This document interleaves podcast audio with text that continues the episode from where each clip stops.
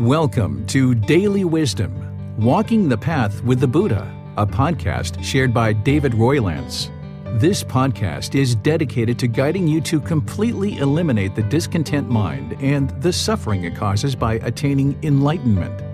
Learn and practice the teachings of Gotama Buddha that will guide you to fully attain a peaceful, calm, serene, and content mind with joy. To support this podcast, visit patreon.com forward slash support Buddha or visit buddhadailywisdom.com where you will discover a full range of courses, retreats, and online learning resources to assist you on the path to enlightenment.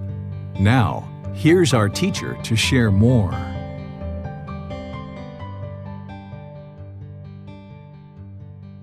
Sawadee Kap. Hello and welcome to Daily Wisdom Walking the Path with the Buddha.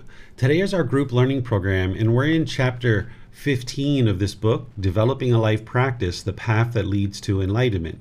This chapter is titled True Love Love Without Attachment. This is where you start understanding what true love is and how to practice it. I'm going to help you to understand how the unenlightened mind is mostly misunderstanding what love is, and it's mistakenly understanding craving, desire, attachment as love.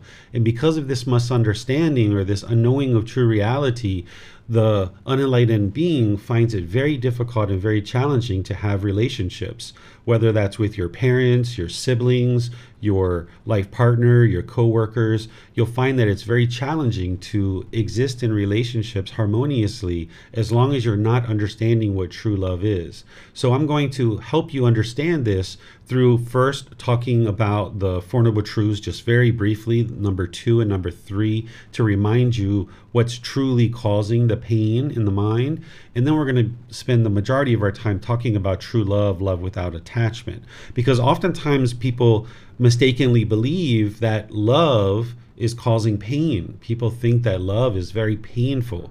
But when you understand what true love is and you can understand also what craving, desire, attachment is, masquerading as love, you'll see that all the pain that you've been experiencing related to the various relationships that you've had has all been because of craving, desire, attachment, not because of love itself, when you understand what true love is. So I'd like to welcome all of you and at the same time invite you to ask any and all questions that you like, whether that's in Facebook, YouTube, or Zoom. You can put your questions into the comment section and I'll be able to see that and answer any questions that you have. And if you're in Zoom, you have the added feature to be able to raise your hand and electronically ask your question through raising your hand and then opening up your mic, and you'll be able to ask any questions or follow up questions. So, welcome. Really pleased that you're here. I'm going to switch over to some visual aids to help me with the class and help share this with you guys. So, the first thing that I would like to share with you guys is just a brief little reminder of the second noble truth and the third noble truth, because we just recently talked about this in chapter 12. And if you've been learning with me regularly, then you should start being able to understand the Four Noble Truths really readily. But this perhaps might be your first class that you've ever attended, or the first video you've ever clicked on, or the first podcast. So, therefore, I'd like to just remind folks about these Four Noble Truths. Remember, the first noble truth is explaining that all unenlightened beings are experiencing discontentedness. These are the conditioned feelings of pleasant feelings, painful feelings, neither painful nor pleasant. So that's like happiness, excitement, elation, thrill, exhilaration, euphoria.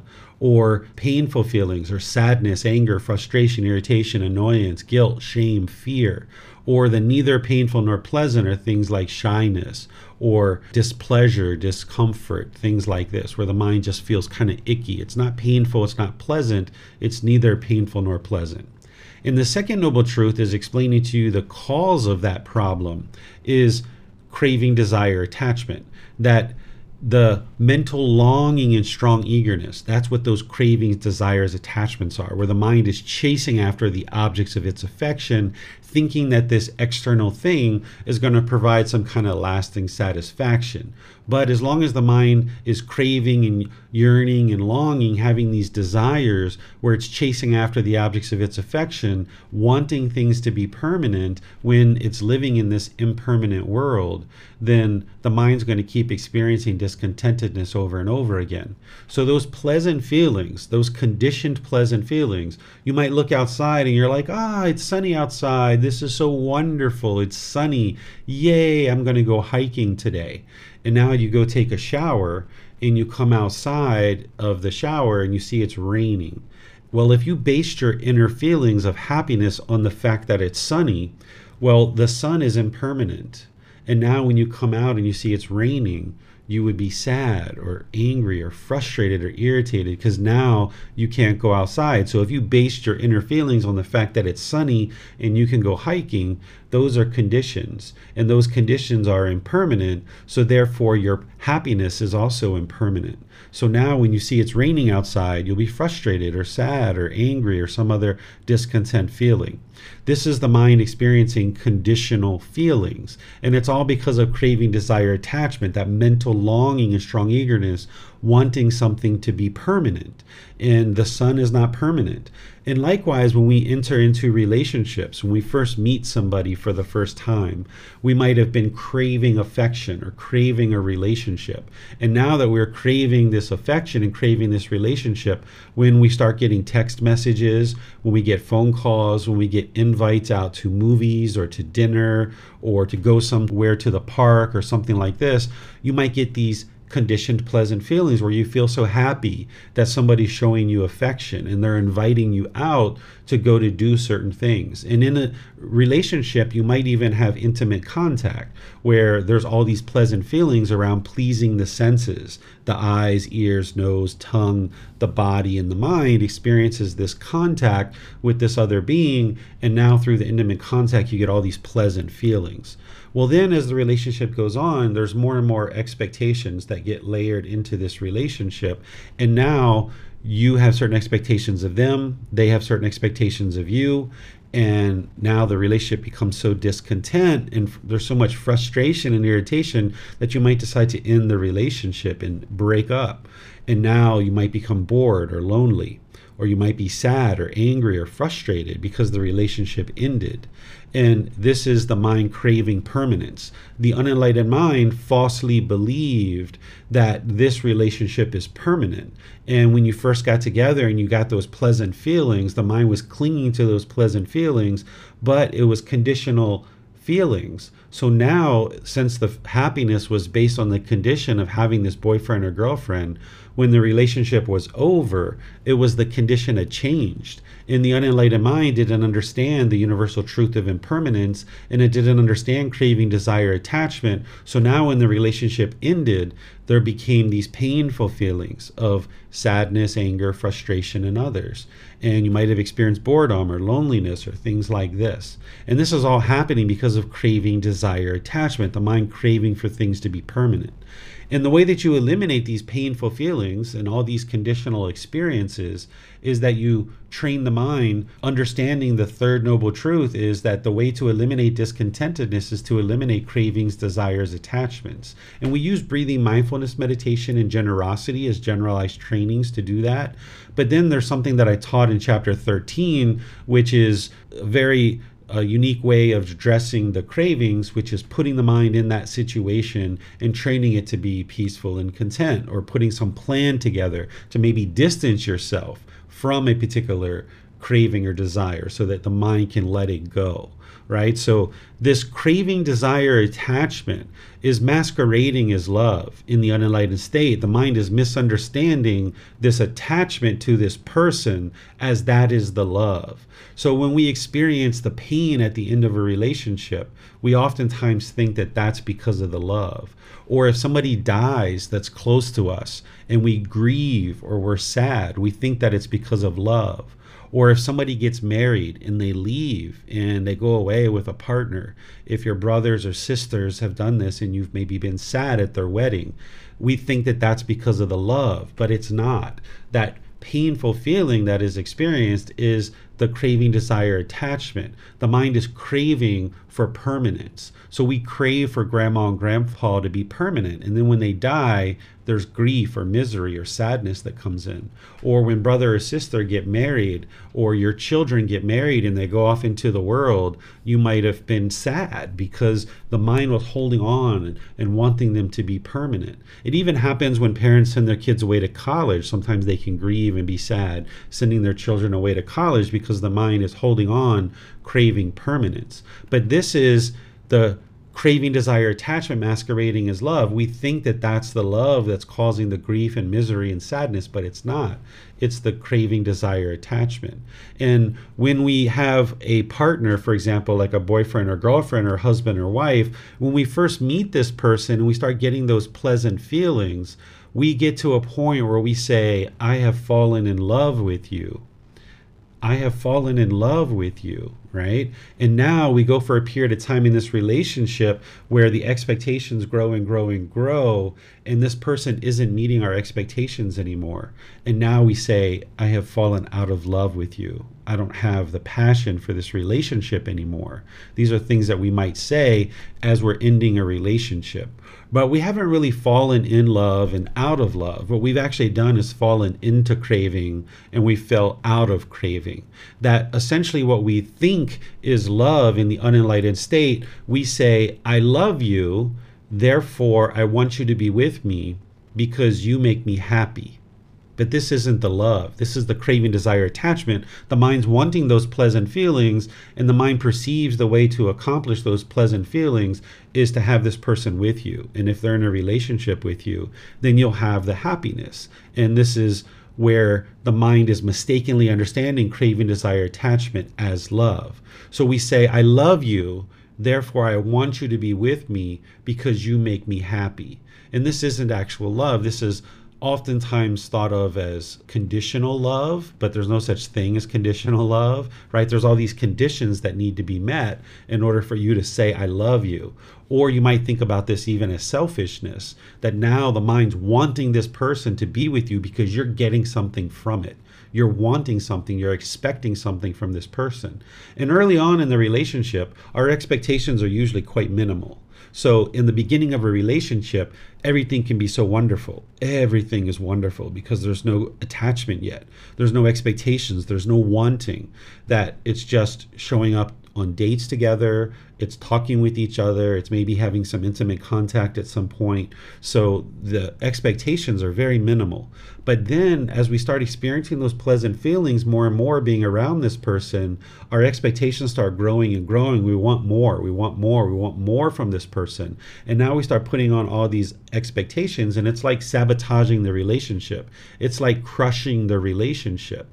And now you and or the other person get so discontent and uncomfortable in this relationship, we decide to end the relationship, thinking that that's going to solve the problem. That if we push this person out of the way, that this will solve the problem. Or we become bitter and harsh and aggressive and hostile in our relationships, and the person chooses to leave or we try to put more and more expectations on this person.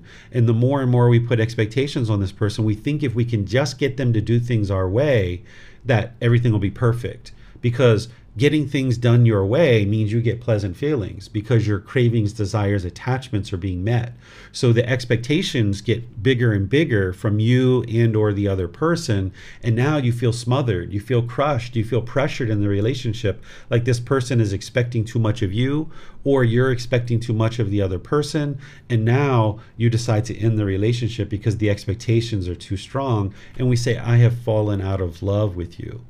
But if you understand true love, you can't fall in love and out of love with people if you understand what true love is.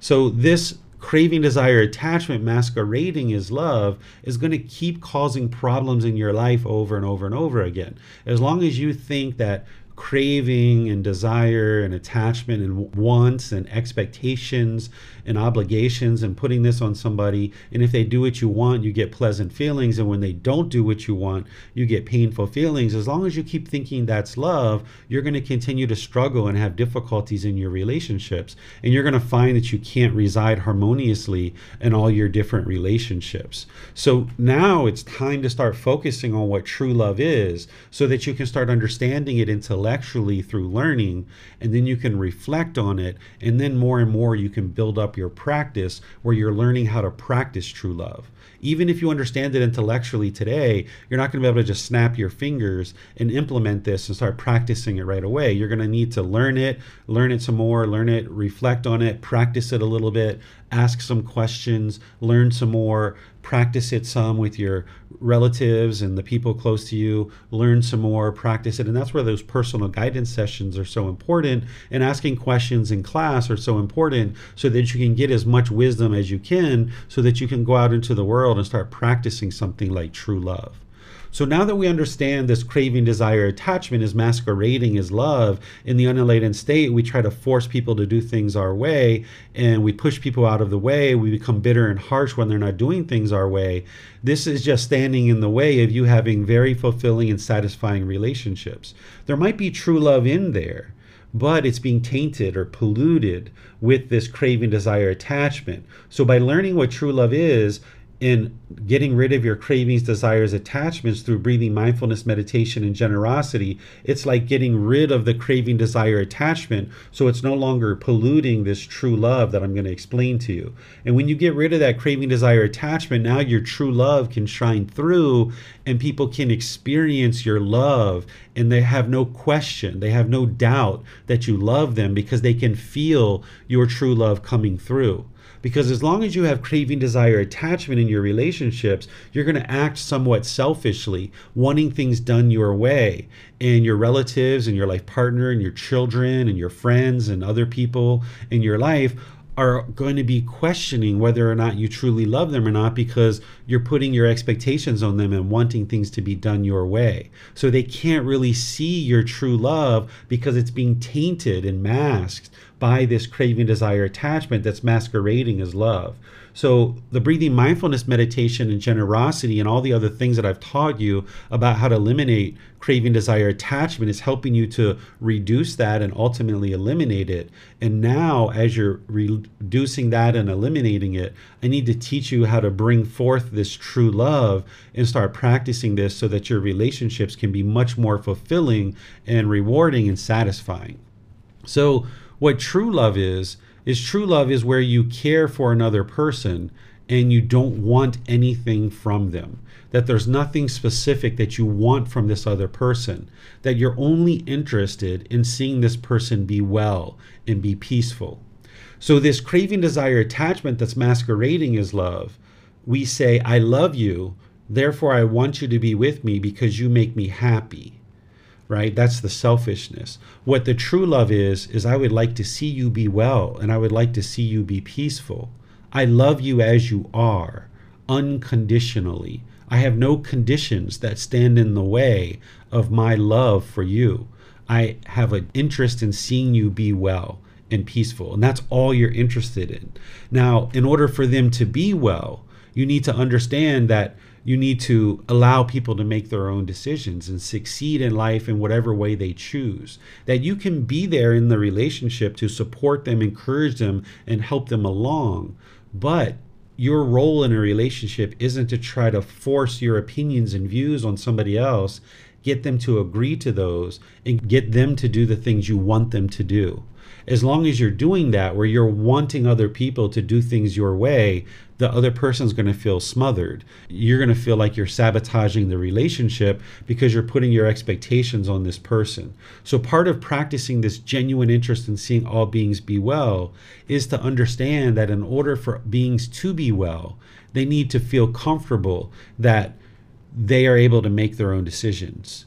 That as long as you're trying to force your decisions on this life partner or mom or dad or brothers and sisters, as long as you're trying to force your opinions and views on them and get them to do things your way, they're not being able to make their own decisions. So, what you would like to do is be able to function in such a way that where you see your relatives or people that are close to you struggling, you might offer them advice, you might offer them a suggestion and ask them, Would you like my help here? Or would you like a suggestion?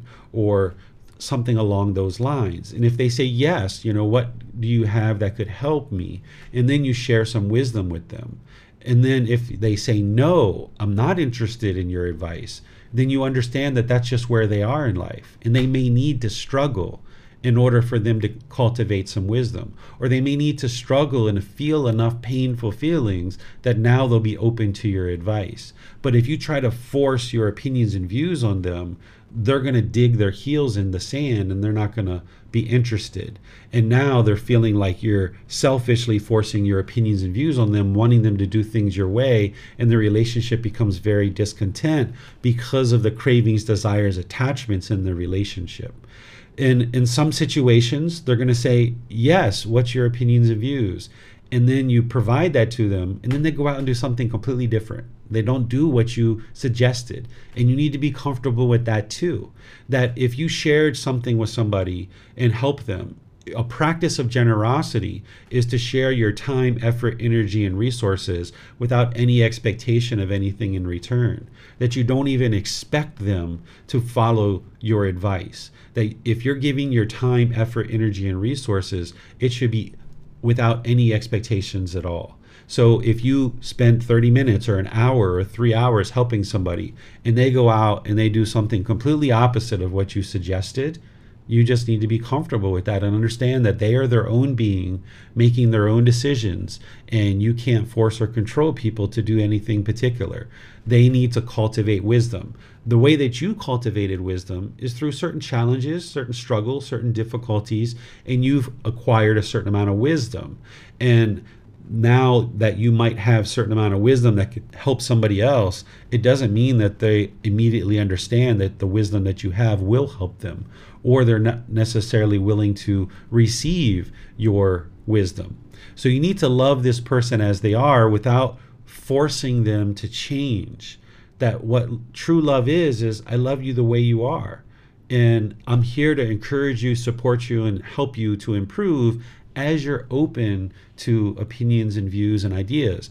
But remember that if your mind is not yet enlightened, there's a very good chance that your ego is still in there, that your conceit is still in there, thinking that you know how to do everything correctly and that you know everything about this world, perhaps, or you know a certain thing, and your ego might be in there thinking that you can solve this person's problem and now your ego or your arrogance might come in and try to dominate this situation and now the person again feels smothered and there's this arrogance in there. So even though you feel like you know how to solve that person's problem remember that that person's challenge is unique to them and only they know all the variables. You don't know all the variables. So you can support, encourage, and help them and provide advice and opinions as their mind is open to it.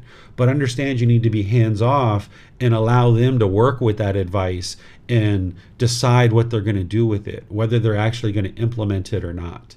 And the more that you learn how to practice love without attachment, where you're not wanting anything from this person, the more readily you will see that it actually creates such harmony and such peacefulness in your relationships, and you'll get better and better at practicing this love without attachment.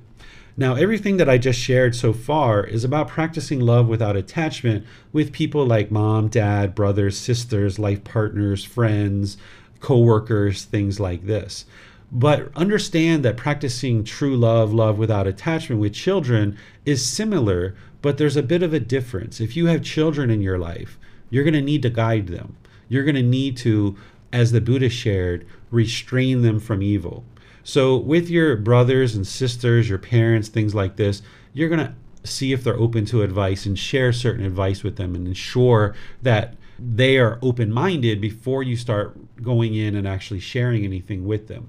But with a child, if you're a parent or you're a caregiver, you're in a role to help this being cultivate wisdom. So there's going to be certain times where you need to have your children come, sit down, let's talk, let's discuss the decisions that you're making and how these are unwise and you need to cultivate more wisdom in order to make better decisions. And this is a very different aspect of your role with that particular relationship versus your other roles.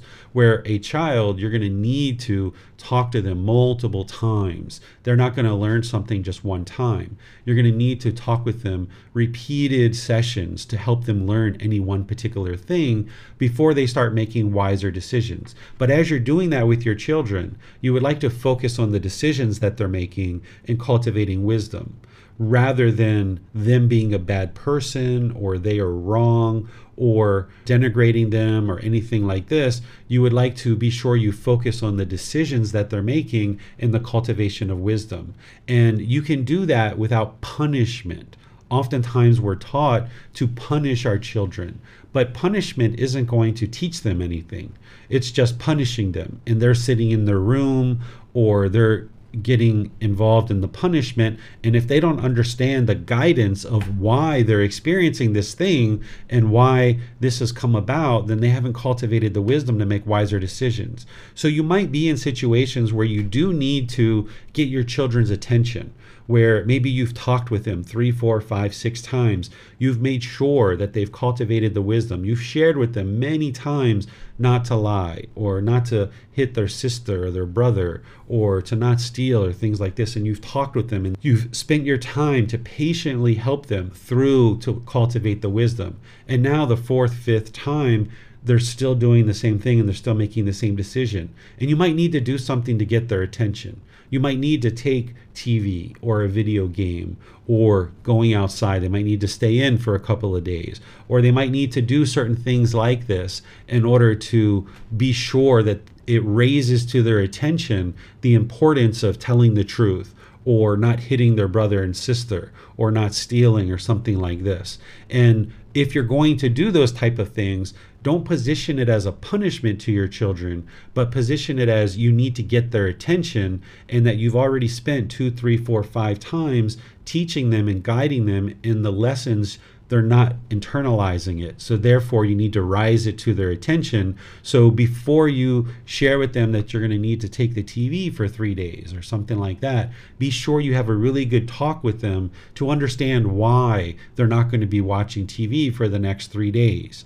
And then when the TV comes back on and it's time for them to watch TV again, be sure you sit down with them again and ask them why is it that you weren't able to watch TV? What was it that you needed to learn so that you can make wiser decisions next time? So, oftentimes as parents, we might just broadcast, broadcast, broadcast, and think that our children are internalizing something.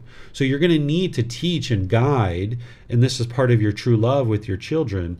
But in order to ensure that they're internalizing what it is that you're teaching them, ask them questions to see if they understand what it is that you taught them. And then when they repeat it back to you, that's how you know they've internalized it because they have it in their mind and they're able to explain to you, Dad, Mom, the reason why I lost TV is because I was lying, and I've lied several times already, and you've taught me not to lie. And I understand that by lying, people aren't going to see me as trustworthy, they're not going to see me as dependable, and I'm going to have difficulties in my personal and professional relationships. These are the kind of things that you can teach them as why it's important not to lie you need to teach the why behind it.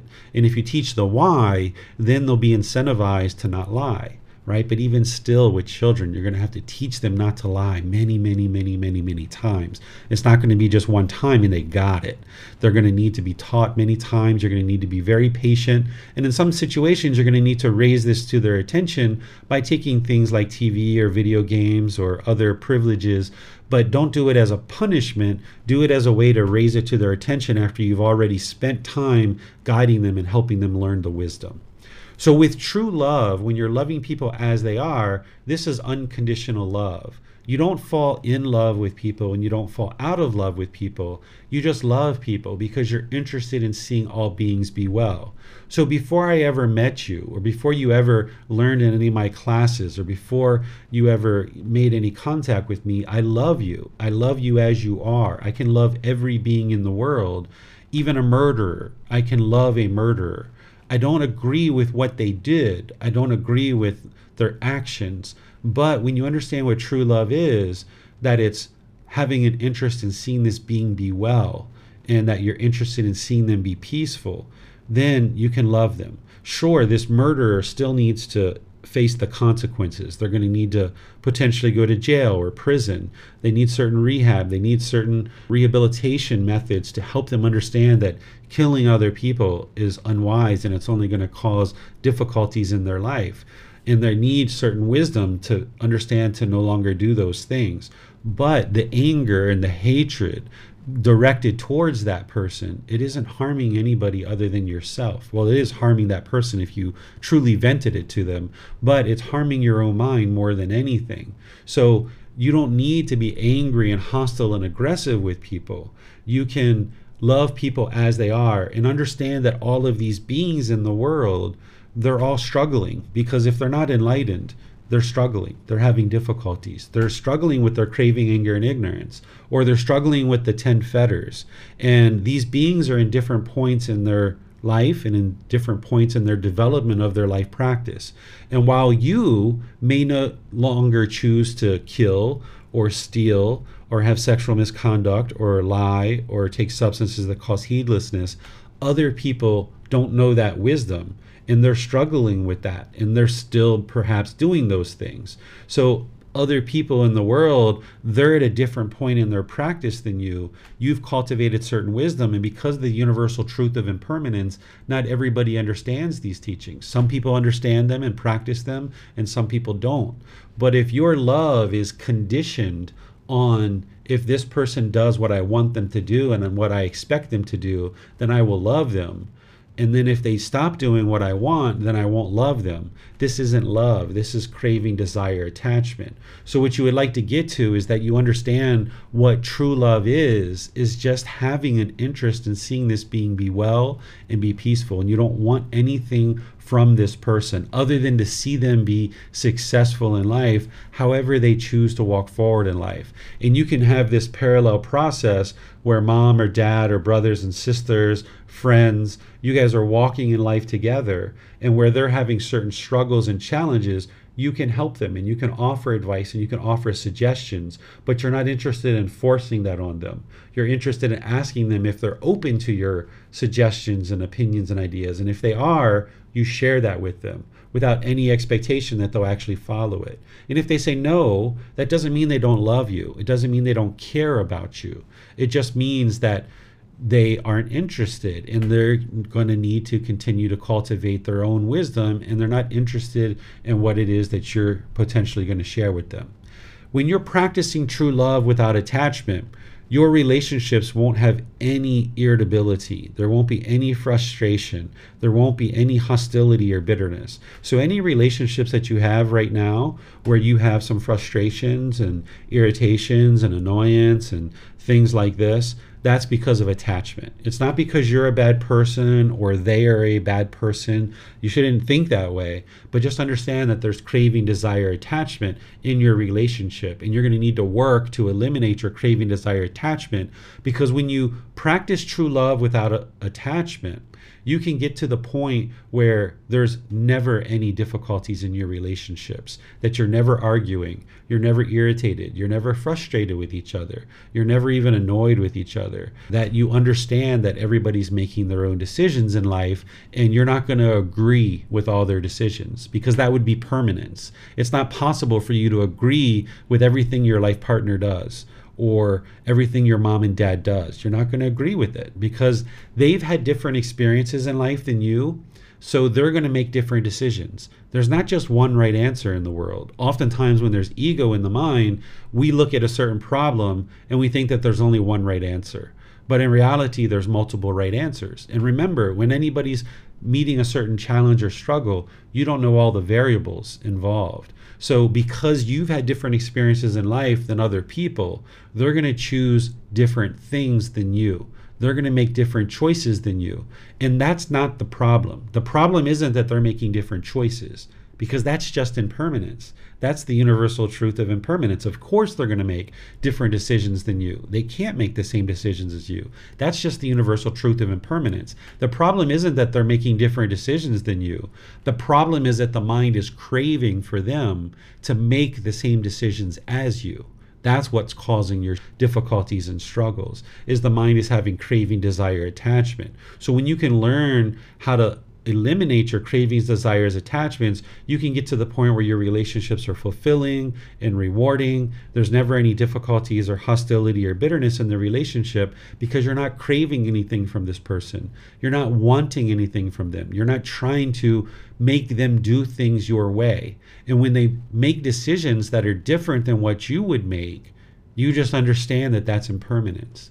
And when you see that they're making a certain decision that you feel is leading to a potential unwholesome outcome, you can offer your suggestions and your advice, but that's contingent on whether they're open to understanding it, right? They may not be open to understanding it. And if they don't listen to you or they're not interested in your advice and they go forward and it turns out really badly for them, then that's a struggle that they've encountered and they're going to cultivate wisdom there.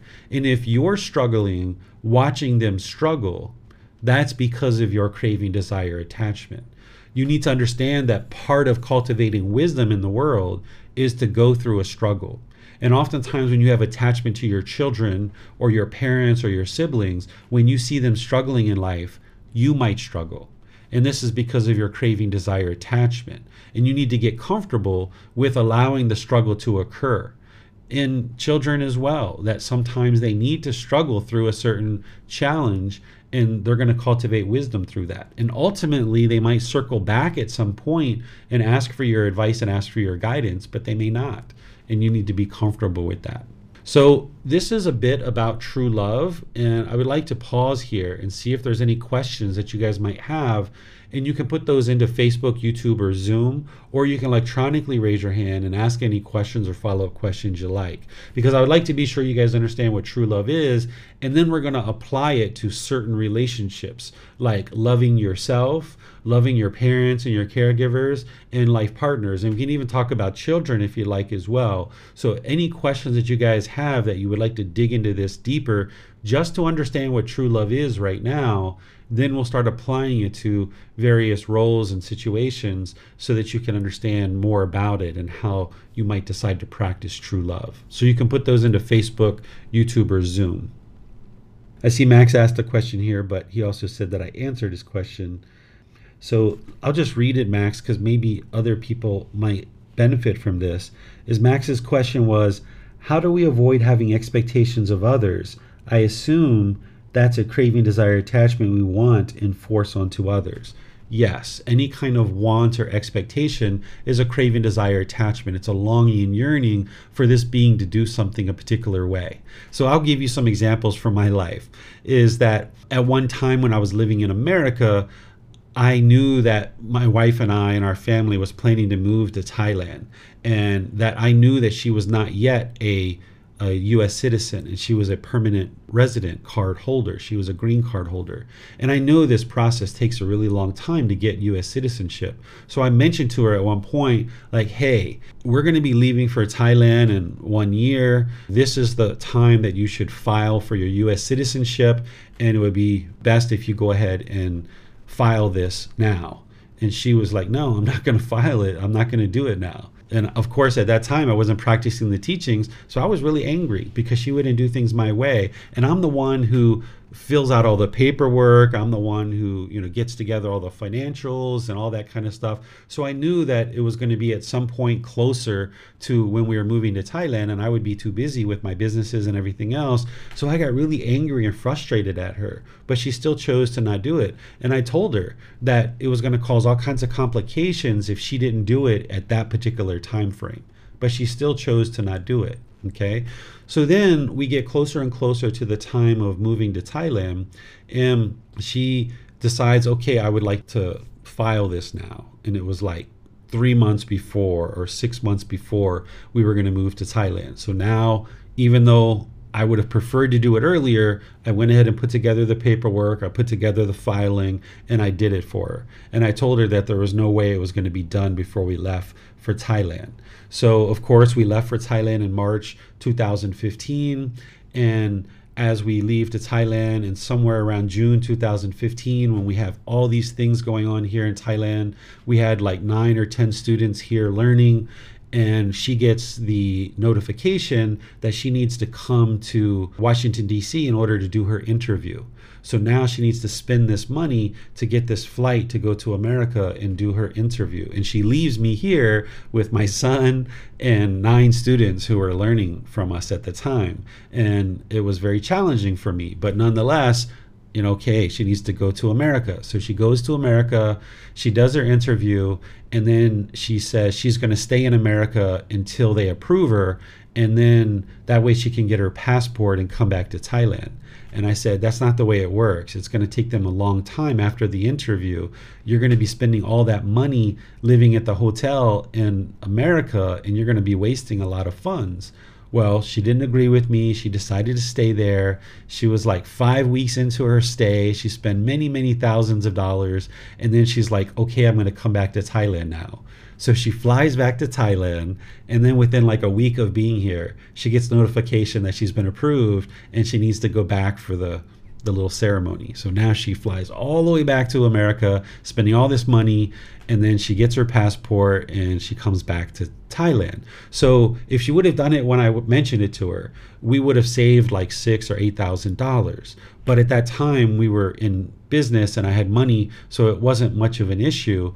But still, it caused all kinds of difficulties and complications if she would have just listened. But she needed to struggle through that, and she saw all the struggles. So now she's at a point that when I talk about the US government and her interactions with the US government, she understands that what David's saying is the truth where back then she had had very little dealings with the US government and my understanding of the US government. So she didn't agree with what I was saying. And I needed to be hands off, or else I was going to be angry and frustrated in that situation. So when I had an expectation of her to file that form when I wanted her to file it, I was angry when she didn't do it my way. But when I let go of the expectation and the craving, desire, attachment, when she was traveling back and forth to the US and she wasn't taking my advice about coming back at a certain time, I was just smiling. I was just content because I knew she was going through all kinds of difficulties and all kinds of challenges.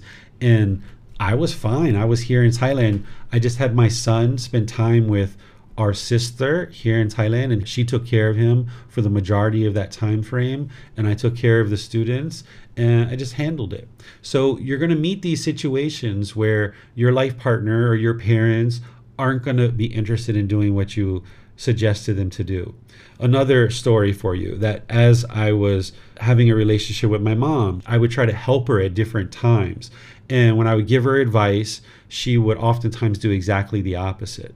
And she knew that she was doing things just the opposite. And there was a time where she ultimately came to me and said, David, I'm having this situation. What do you recommend? And I shared with her what I recommended.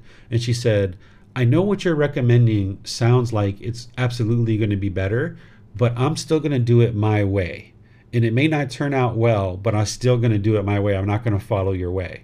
And I said, okay, up to you. So she went away and she did it her way. And then she came back like six months later and she said, David, uh, you were 100% right. I did it my way. It turned out miserably and horribly. I should have did it your way. I was like, okay, I understand.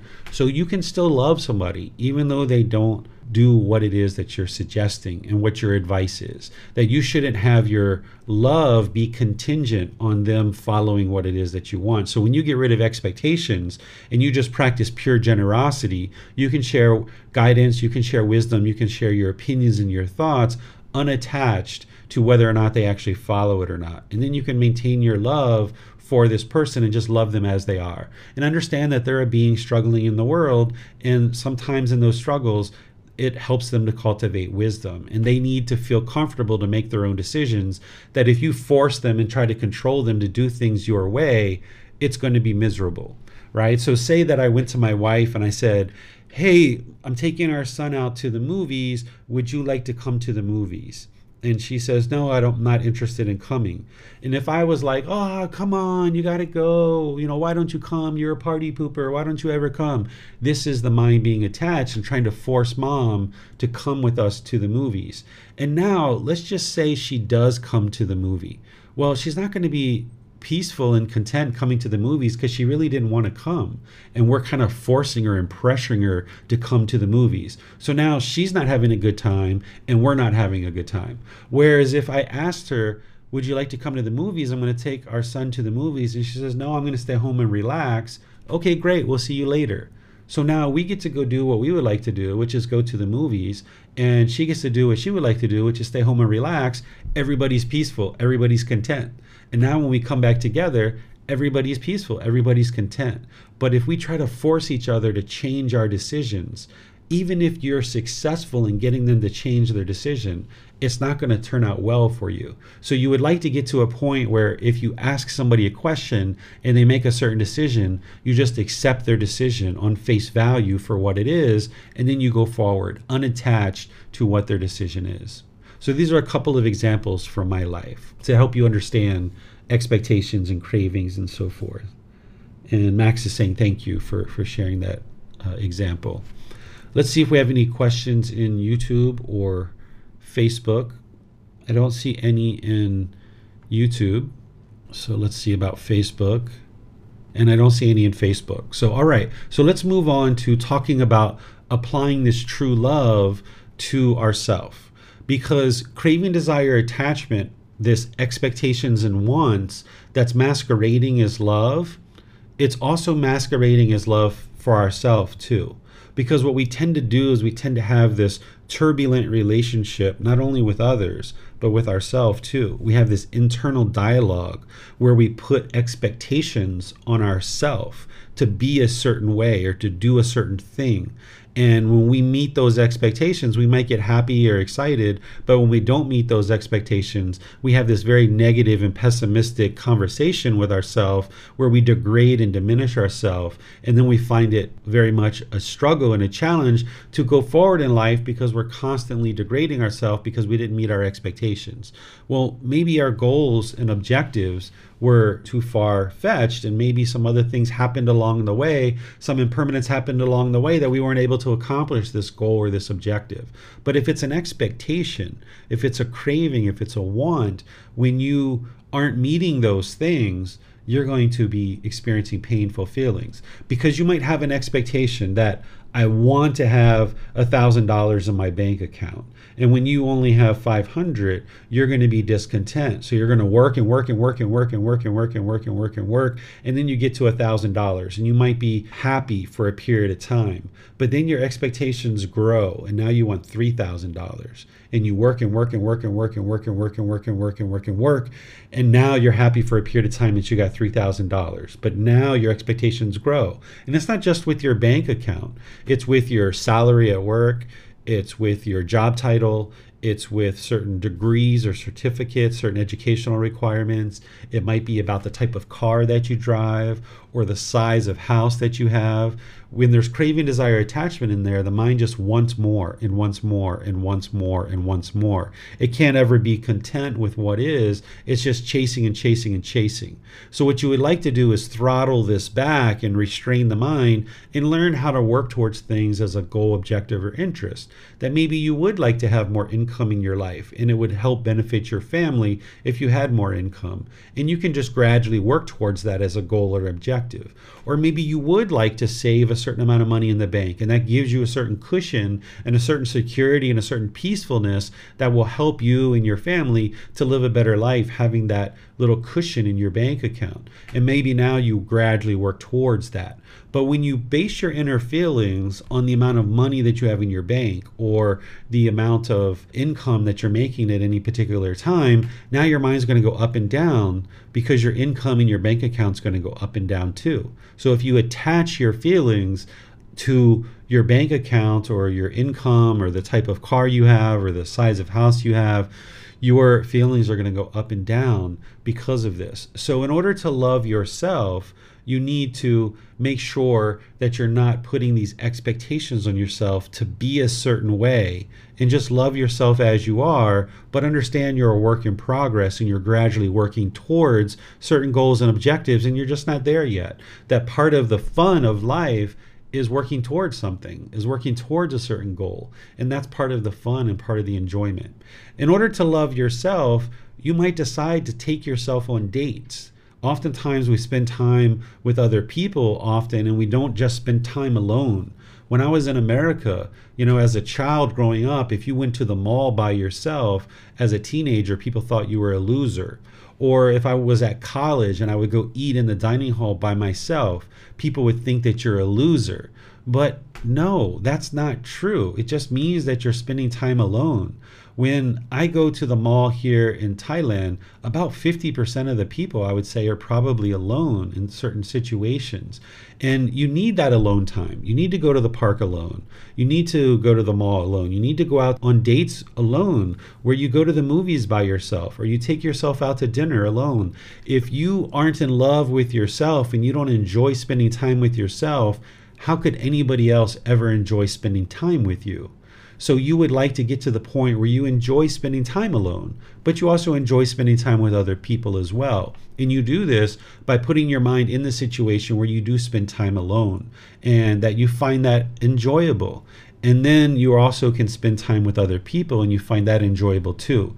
But oftentimes there's so many thoughts going through your mind that spending time alone, you're bombarded with these thoughts and you're not comfortable with them. So, by doing meditation and all the other aspects of the Eightfold Path, you're able to now skillfully work with the thoughts that are in your mind and you get more and more comfortable at spending time alone and going to the park or the movies or out to dinner or go to the mall or things like this and doing that alone and finding that to be a very important time where you can now do inward reflection and you can look at your mind and you can look at your life and you can look at the things that you've got going on in life and start processing some of the situations around you. Whereas if you're always with your kids, you're always with your life partner, you're always with friends, you're always with family, you're always with your coworkers, you can't always be with them because of the universal truth of impermanence. But oftentimes we fill up our life with appointment after appointment because we don't want to spend time alone by ourselves. So be sure that you open up to spending time alone and you develop this relationship where you're comfortable to be alone and you love yourself as you are and just understand that you're a work in progress because as long as you aren't understanding how to have true love towards yourself it's going to be really challenging for you to have true love towards others. When you start understanding what true love is and you can start practicing it with yourself, you can start identifying what true love is so that when other people come into your life, you can start seeing whether they're practicing true love or not. Because one of the reasons why we don't experience love in our life is because we don't know what true love is. We're not practicing true love with ourselves. So then when people come into our life, we don't know what true love is. And we're looking at craving, desire, attachment as being love and we get in a lot of difficulties in our relationships that we think if this person is forcing us to be with them that's because they love us so much when in reality this is their craving desire attachment so the more in touch you get with true love and practicing that with yourself and now you can practice it with other people when you're practicing true love with other people, you'll be able to start identifying true love when it's coming back to you. And when people are practicing true love with you, you'll be able to identify it more readily.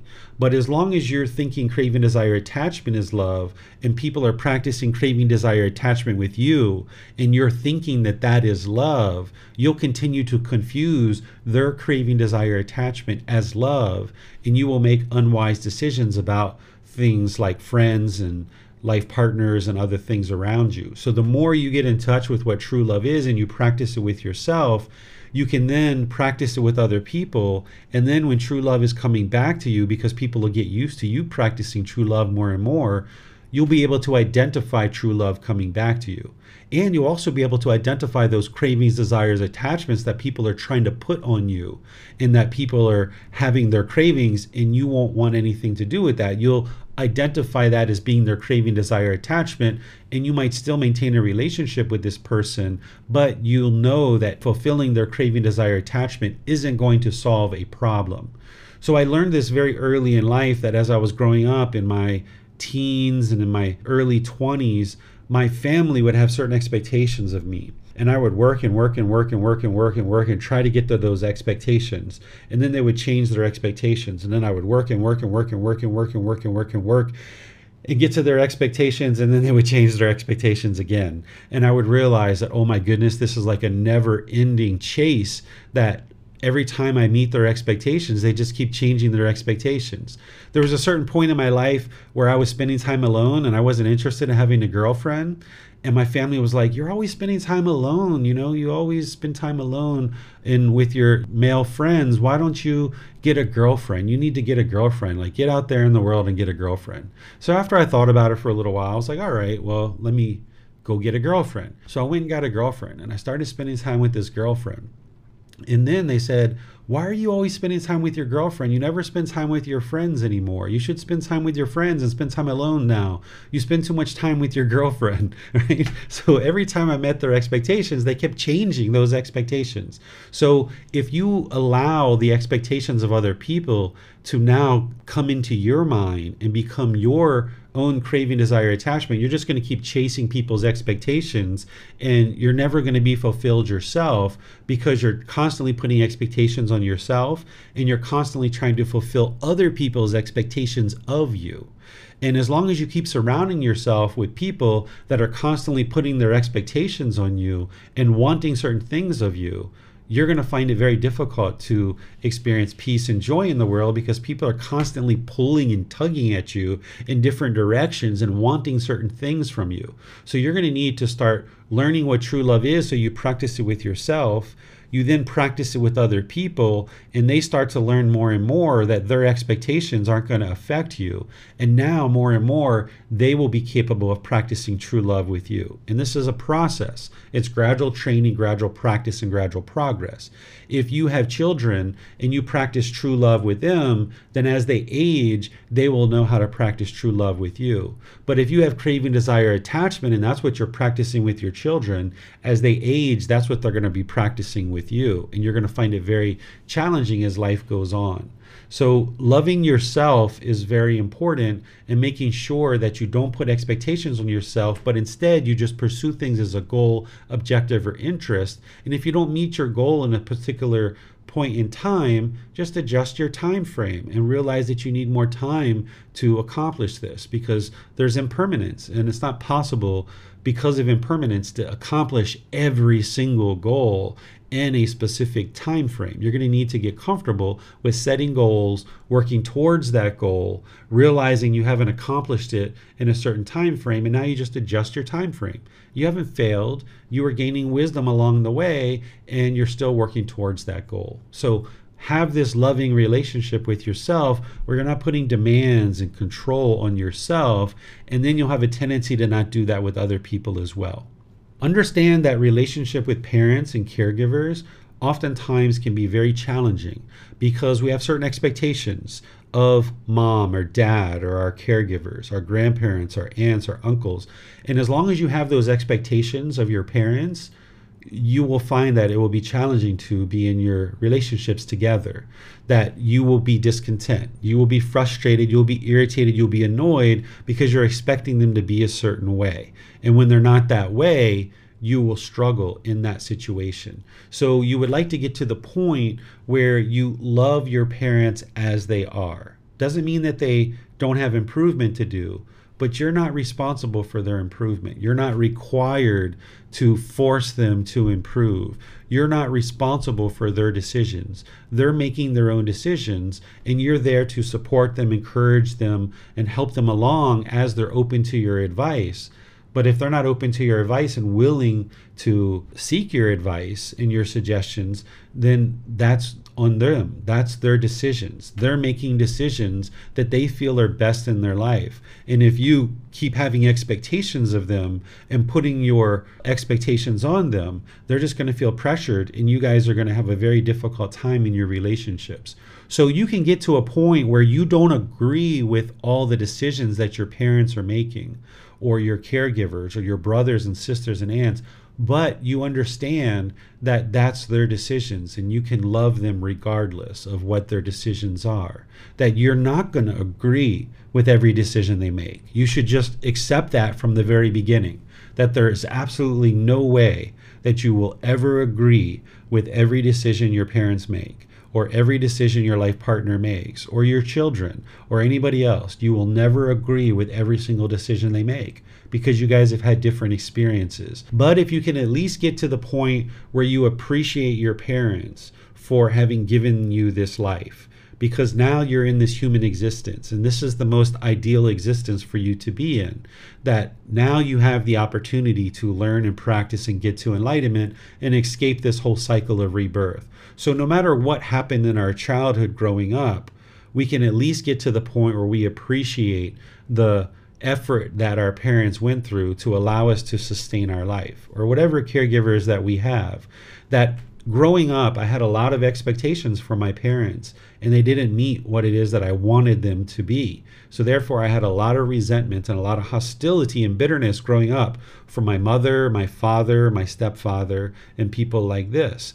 And as I grew up, I really struggled because they weren't meeting my expectations and they weren't doing what I wanted them to do. And this affected me even into my early adulthood because I still had this expectations and wanting them to be a certain way. But when you get to a point where you understand and you can appreciate that, hey, at least my mom carried me for nine months, and that's a huge thing being with my wife and seeing her carry my son for nine months and the difficulties and struggles of that in the labor and delivery, I got to a point where I really appreciated and valued what my mom did for me just to bring me into this world. And then seeing what it takes to feed a child, to clothe a child, to take them to school, and all the other things that we do for our children, I started to appreciate all those things that my mom did for me growing up. That maybe she didn't do them the way that I expected or the way that I wanted, but she did them to the best of her ability based on the wisdom that she had at that time in her life. And whatever decisions she made, even though I disagreed with them, they at least led to the sustaining of my life that now, as a 48, 49 year old adult, I can now make my own decisions. But I came to this, you know, much earlier in my life so, no matter what happened in your childhood or as you've grown up or now as your parents are making decisions, you're not going to agree with their decisions. And if you are wanting them to make decisions in a certain way, then you're going to be struggling. You're going to be frustrated and irritated. And you might have resentment because of certain decisions they're making and they're not making them in the way you want them to make them. So the problem isn't that your parents make different decisions than what you want. The problem is that your mind wants them to make decisions in a certain way. Your mind isn't yet practicing true love, love without attachment. You may have true love in there, but your craving, desire, attachment is tainting it, it's polluting it. You're wanting your parents to be a certain way. So you need to get that out of the way and just love them as they are. And at the same time, if they're open to your suggestions and advice, you share that with them and realize that they're making their own decisions and they need to be able to make their own decisions. Otherwise, they're not going to be comfortable. If you forced your opinions on them and you force their hand to do things your way, they're not going to appreciate that, right? So it's important that we allow people to make their own decisions. Another example from my life my grandmother is almost 100 years old, and she was driving her car up until about three or four years ago. And she was a very independent woman, and she even drove her 70 year old friends to the hospital or to the doctors because her 70 year old friends couldn't drive, but she was still driving. And we all felt that she shouldn't be driving. But that was her decision and she drove. And eventually she got into a, a, minor car accident and the government took away her driver's license right? And she really struggled with that. Also the choices that she's making about her living environment. We feel that she should be in a different living environment but she wants to be in that living environment. She's living in a house that her and my grandfather purchased in like the 1940s or the 1950s and she's lived in that house with my grandfather their entire life and he died in 1995 so she's been living in that house for over 25 years since he's died and she lived there before that as well. So she's lived there for the better part of about 70 or 80 years in this house and she has a certain interest to be there. She may even have a craving, desire, attachment to be there. If we forced her to move out of that house, she would be very angry, probably. She would probably be very discontent. One of the ways for somebody to eliminate a craving, desire, attachment is they need to fulfill it.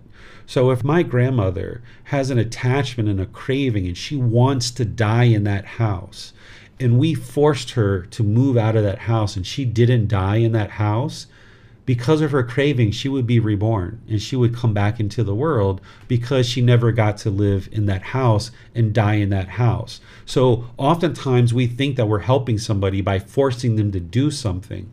But in reality, if she has a craving to be in that house and she didn't die in that house, then she would come back into the world and continue rebirth over and over and over again. So, one of the most loving and kind and compassionate things you can do in a relationship is allow people to make their own decisions and you be comfortable with that.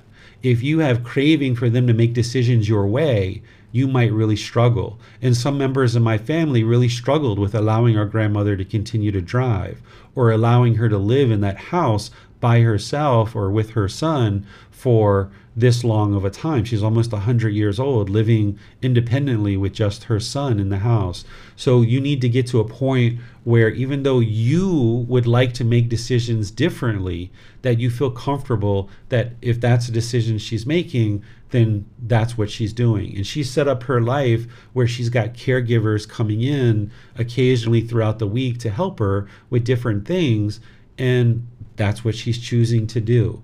And we just need to be comfortable with that and let go and realize that that's the results of her decisions. Even if she falls and hurts herself and she dies, that's the results of her decisions. We've given her our advice, we've given her our suggestions, we lovingly suggested things to her, but she's chosen something different than what we've suggested. And we just need to be comfortable with that. And if she experiences any harms based on her decisions to stay in that house, then that's the decisions that she's chosen. So the Buddha provides us guidance about our caregivers and our parents. And there's multiple times where he's teaching about these in his teachings. And there's one particular teaching that I would like to share with you that he teaches. And I think that this is very helpful for us to learn as you're understanding true love. So I'll read it to you and then I'll explain it to you. The title of this is called Repaying One's Mother and Father. It says, Monks, there are two persons that cannot easily be repaid.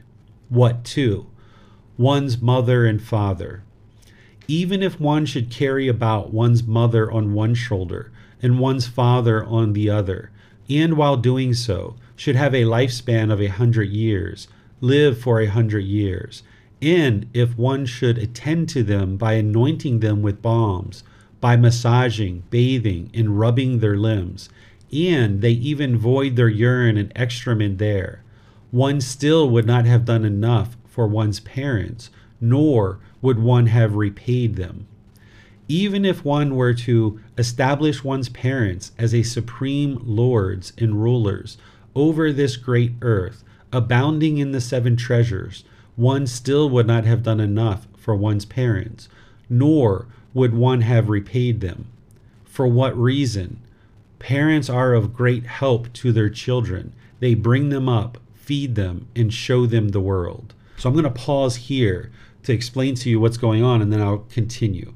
What he's saying is if you carried your mother and your father on each one of your shoulders and you lived for a hundred years and you massaged them, you bathed them, you rubbed their limbs, you cleaned up their urine and their excrement, that you still haven't done enough for your parents. That if you gave them all these material possessions, if you established them as the rulers of the world and you've given them all these great treasures, you still haven't done enough. So, no matter what material objects you give to your parents, you still haven't done enough to repay them. Repay them for what? because they bring you up, they feed you, and they show you the world. They're the ones who helped you to get this ideal existence of being a human being where you can now attain enlightenment and escape this whole cycle of rebirth, experiencing the rest of this life in peacefulness. Because in another birth, whether you were in the hell realm, the animal realm, the afflicted spirits realm, you wouldn't be able to get to enlightenment. And even in the heavenly realm, it's not the ideal realm to be in to get to enlightenment. So this human existence is the ideal existence. So the Buddha says even if you do all these amazing things for your parents, you still haven't done enough. So now he goes on. He says, But monks, if when one's parents lack confidence, one encourages, settles, and establishes them in confidence, if when one's parents are unwholesome, one encourages, settles, and establishes them in virtuous behavior or moral conduct, if when one's parents are selfish, one encourages, settles, and establishes them in generosity, if when one's parents are unwise, one encourages, settles, and establishes them in wisdom, in such a way one has done enough for one's parents, repaid them, and done more than enough for them. So let me explain to you what he's sharing here. That as you're learning and understanding these teachings, and you start seeing more and more clearly that they are the truth, and they indeed lead to this enlightened mental state where your mind's peaceful, calm, serene, and content with joy, you start to understand the very best thing that anybody could ever achieve in life is to get to enlightenment because life is so fulfilling and so satisfying when you get to the enlightened mental state that as you make your way to enlightenment, these people who helped you to get to this ideal existence ultimately what the buddha is saying is there's this debt of gratitude that we have for our parents because they were the ones who helped us to get to this point. and now that you have cultivated certain qualities on the path it would be wise for you to then share that with your parents and caregivers where you can in order to help them accomplish the same thing which is get either close to enlightenment or enlightened so when he's talking about when someone lacks confidence to encourage, settle, and establish them in confidence, this is confidence in the Buddha, the teachings, in the community. That if your parents aren't aware of the teachings, he shares here and he shares in other teachings as well. That when you have people that are close to you that will heed your advice, that you should try to help them to understand things like the Four Noble Truths and other teachings like this. And you might try to do that two or three times and they might decide that they're interested in that and they might decide to move forward. In other cases, they might show that they're not interested and they could care less. But if you tried for two or three times, then the Buddha is saying you've done enough. You've tried to encourage them. You've tried to establish them and settle them in these teachings. But if you continued six, eight, ten, twenty times, this is just your craving, desire, attachment. So you might try for two or three times and then you just let go and realize that, okay, they're not interested. But the Buddha is saying you should at least try to establish them in this confidence in Him, in His teachings, in the community. Then he's saying that when your parents are unwholesome, that you try to establish them in virtuous behavior. So if you saw your parents were maybe gambling or taking substances that cause heedlessness or having sexual misconduct or things like this, you should try to help them to have more virtuous behavior. But of course, it's their decisions. But you can try to establish them in those things, but you can't force them. They need to decide for themselves. So you can just try to help them.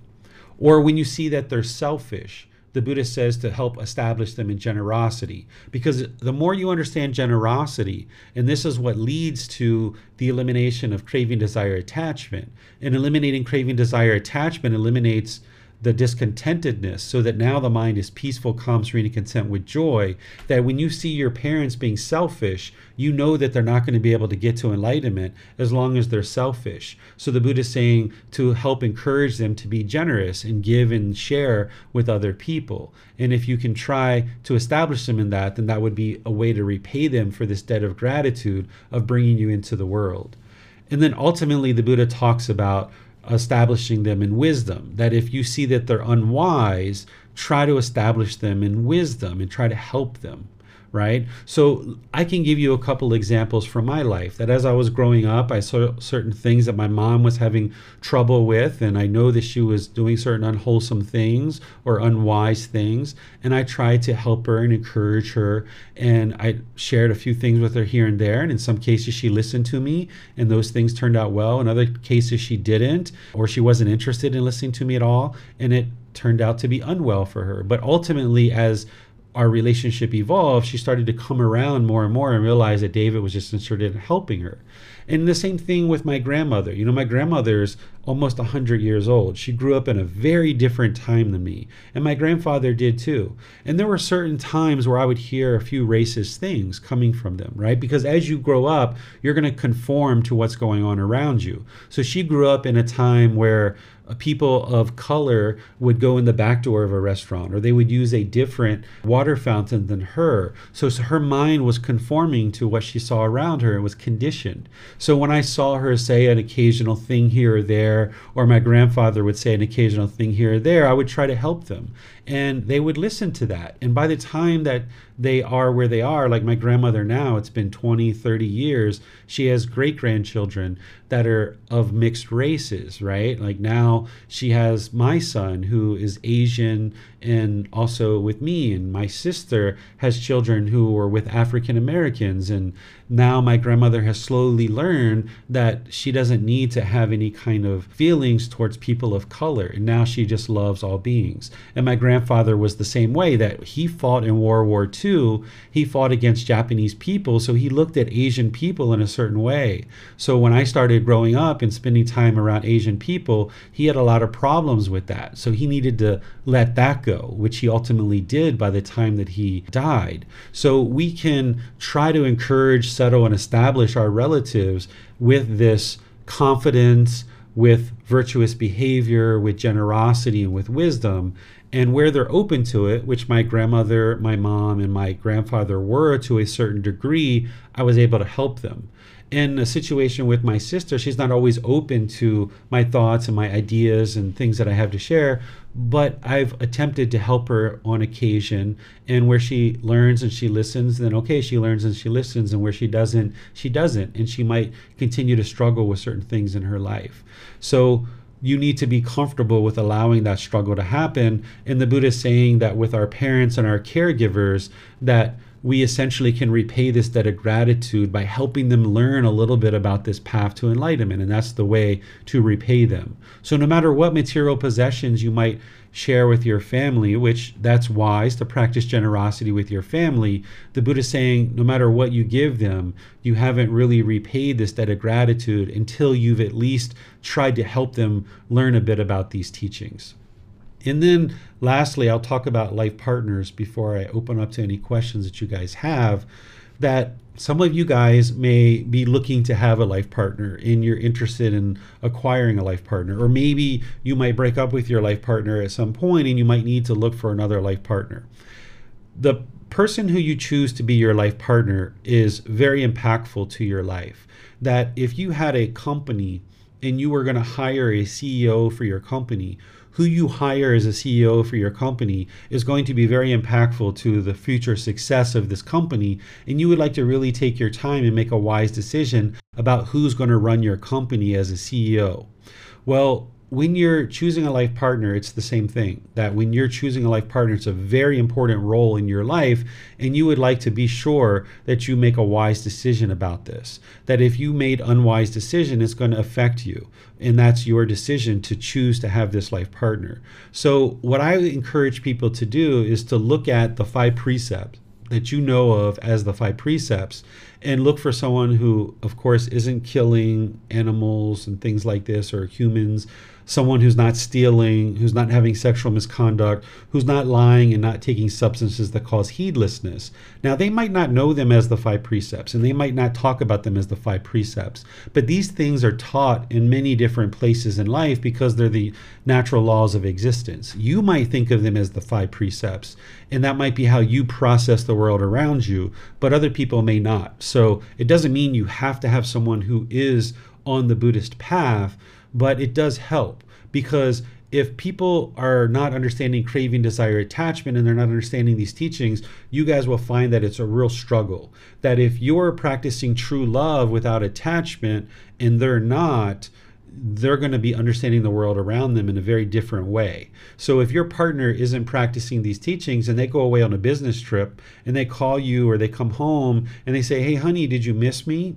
and you're like, "No, I didn't." right? Because you don't have craving, desire, attachment to them. If they're viewing the craving, desire, attachment as you missing them and that means you love them, then when you say, No, I didn't miss you, they might have a lot of trouble with that. So you would like to, where possible, find a partner who's interested in doing the work to develop on this path to enlightenment because you guys will have a very wonderful and loving, fulfilling relationship together.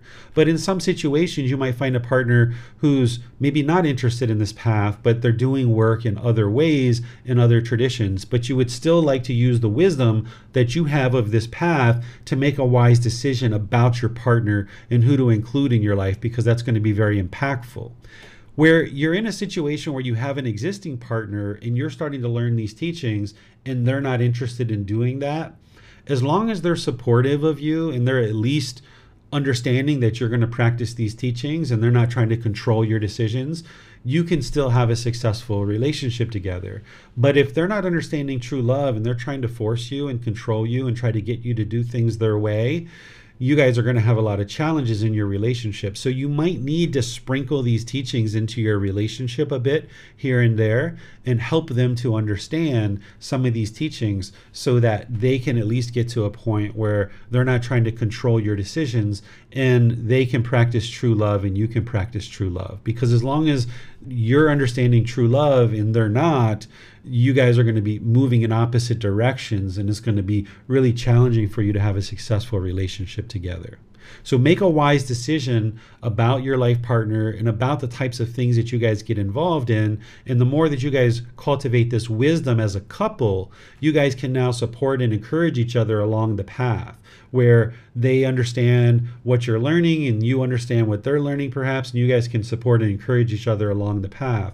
Where you don't have that it's okay. You can still get to enlightenment even though your partner's not learning and practicing these teachings but you would like to at least get to a point where you guys have had enough conversations where they're not trying to control you about the things that you're choosing to do that they might not be meditating they might not be practicing the eightfold path but they're completely fine that you are and that they're not attached to forcing you to do something that they're doing. And you're also not trying to force and control them to do something that you're choosing to do. And then you guys can at least get to a point of peacefulness and joy in the relationship because they're understanding that you're going to make your own independent decisions. So, this is everything for now to share on this topic, other than any questions that you guys might have. So you guys can ask any questions that you like in Facebook, YouTube, or Zoom. And in Zoom, you can raise your hand electronically. I see Marcy has her hand up. So I'll go ahead and call on you, Marcy. What question do you have? Good morning, Teacher David. Thank you very much. So, um, a quick question. In the field that I'm in, I work with um, the elderly that live in their own homes. And there's a situation that has arose where um, I kind of have the the approach that everybody has a free will of making their own decisions, no matter what age they are, and my job is to help support them in whatever decisions they make. Well, most recently, I had a client who had a spill, and now she has her family that's forcing her to use with a use a walker instead of her cane, but the client is interested in using the cane again. So the way I've been approaching it is that uh, that I have been. Um, if she says she wants to use a cane, I say, okay, if you want to use the cane to you, go to the bathroom, you know, just wait for me to be with you to, you know, to be of assistance to make sure you're safe, um, and you know, go from there. Well, each time she has gone to do it, she's actually opted out of using the cane because she says, you know, I feel shaky or whatever. I'm going to use my walker. So we never really have had this situation where she's actually um, used the cane but I'm getting like a lot of feedback from other caregivers that care for her and her her family saying that no, you know, they're using all kinds of foul language with her and they're like, You're not using this effing walker, uh, this effing cane, I'll take it from you. Like they're being very controlling with her. My question to you is because this is how the family is being. and this is how I am being. Am I am I doing what's right by this by this client by just allowing her to make her own decisions even though the outside world is trying to force her to make other decisions? Yeah, so you're allowing her to make her own decision, but you're asking her to be sure that you're there so that you can make sure she's safe. And ultimately, she's making the decision and saying, Yes, I agree, I will do that. And then ultimately, she's using the walker. So, what we would like to do in a more loving and caring way is have this person make the decision themselves, right? Like if I was that woman's or man's family, I would sit down with her, talk with her, help her understand that the cane isn't helpful and that it's much better if she uses the walker. And how about we try the walker? Are you okay with that mom? Are you okay with that grandma? You know how about we use the walker? Right. and kind of convincing her but ultimately allowing it to be her decision. But oftentimes when there's craving desire attachment in the mind it doesn't get what it wants, so therefore it becomes unskillful with the anger and frustration, and that's where her family is being hostile and aggressive with her. And this is a result of her decisions. Perhaps when she was raising these children, maybe she was aggressive and hostile with them too. I don't know. You know, we would have to go back, but this is this person's kamma that her family is so aggressive and hostile with her. But what you're choosing to do in setting up some parameters to make sure she's safe, but she's still able to make decisions and she's making the decisions and you're making the right. decision to try to be helpful and supportive of her, then this is why probably with you, she probably is okay with it. She probably feels comfortable around you because you're helping her to make her own decisions where probably when her family's around, she probably doesn't like it as much because they're being so bitter and harsh with her. Yeah. Well, she did say she wished I was, I was there every night. So, and the second part to this question is now, now I still have to have um, a relationship or a working relationship with my other co uh, partners that take care of this woman and also her family. And when they get into these powwows and these big uh, discussions, I find myself just not wanting to participate in it and kind of just like withdraw. Now, I don't know if that's my own craving and desire, attachment to not, or avoidance to be not a part of that, or should I be trying to uh, provide, um, you know, how I approach it with her? So I'm kind of caught in that type of like, do I say how I how I work with her and how she comes to her own decision to use the walker, or do I just let these people just just let them rant and just take myself out of it because I feel like they're so worked up in their own emotions that I feel like anything I say may just fall on deaf ears. But then am, I just being avoidance? You know what I mean? I don't, I don't know. Mm-hmm. This is where it comes to your decisions, right? Like the Buddha and me as well, we're not going to tell you exactly what to do in any given situation because the variables are going to be different. In some situations, right. you might look at it and you're like, hey, I've got some time here. I feel pretty patient. I feel like I should sit down and maybe talk or stand here and talk for a few minutes and try to help this coworker to understand what I understand. But as you're starting to do that, if you see resentment or hostility starting to arise, you might back off of that decision and choose to go in another direction. Or other days, you might need to get to your next client and things aren't moving as smoothly, you don't have as much time, and you might choose to not do that. So you're not obligated gotcha. to do anything in particular other than to die, right? That's the only thing that we're required right. to do in life is to die. So if you're going to choose to help the other coworkers to understand what you're doing, you would like to do that in a skillful way where when they come, you would probably like to have a little bit of conversation with them, kind of get acquainted with them, ask them like, "Hey, I've noticed that you know, I don't know your client's name, but I'll just say Mary because that's my grandmother's name. You know, I noticed Mary is getting better with the walker, but she's not quite there yet. And I'm wondering, are you open to hearing what my experience has been like and what's been working with Mary? And if they're like, sure, you know, what what do you got? And then like, all right, you share it with them. But if they're like, no, I don't want to hear okay. it, then you just be comfortable, like, all right, you know, and if they work with Mary and they struggle and they have difficulties, then that's the result of their decisions that they weren't open to your advice. They might have their own way of doing it that is maybe in their mind better than what it is that you have to share. So you can offer, you can suggest, but you don't have to. You're not required to. In each situation, the variables are different. So you need to look at those variables and make the wise decisions that you think are best. If this coworker walks in and you see they're really disgruntled and really angry, you've never met them before and you don't know how to really relate to them, it might not be the best situation for you to try to help them in that situation. Maybe there's there's something else that you need to help with. So you have to look at each one of these situations uniquely and with impermanence and even if you helped one employee one day you shouldn't assume that the next day you see them that they're automatically open to your advice. Because of impermanence they could now be shut down, even though the day before they were open to your advice. Now they may not be. So it's always wise to check in with people before you just start giving unfettered advice and you right. just start throwing things over the fence at them that you kind of see if their mind's prepared. Because at the same time, if you're just sharing with people without really seeing if their mind is open to it or not, you could be wasting your time. You could be sitting there talking for 10, 15, 20 minutes, and this person could care less. It's going in one ear and out the other, and you're not interested in wasting your time in that way. So, when you ask somebody if they're open to your advice and they say yes, now you know you're talking to somebody who you can really have an impact with because they're truly open to what it is you have to share, and you're not wasting your time. Thank you, Teacher David. And um, one other question, and this is not on the same topic um, so I have been doing um, focused loving kindness meditation to let go of my hatred, anger, and ill will towards uh, my parents. And you had spoke about what Gotama Buddha teaches about, you know, trying to uh, offer wisdom and things of that nature. Um, is that if is that something that is um, if I'm able to develop a loving kindness for my parents and let go of all of the things that transpired as a child by not going to the next step and trying to share with them uh, what I have learned. Is that, um, in essence, a, a, a way of uh, kind of like uh, roadblocking me from reaching enlightenment? Is that something that I'm going to need to do? Is to share with them?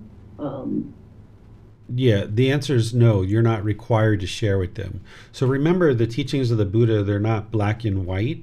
It's always about this middle mm-hmm. way. There's this large gray area, right? So what the Buddha is sharing with you is to cultivate this appreciation and this gratitude for your parents that you don't have expectations of your parents and putting these expectations on them.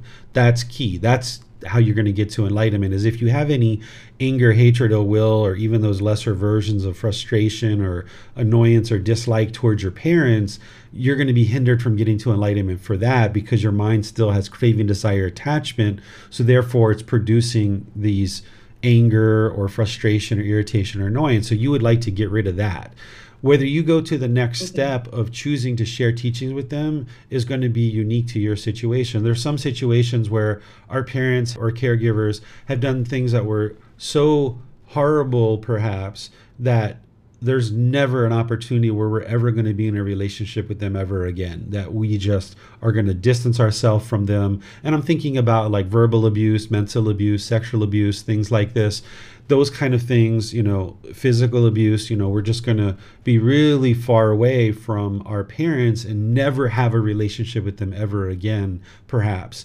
In that situation, we can still cultivate our mind where we don't have anger, hatred, ill will towards them.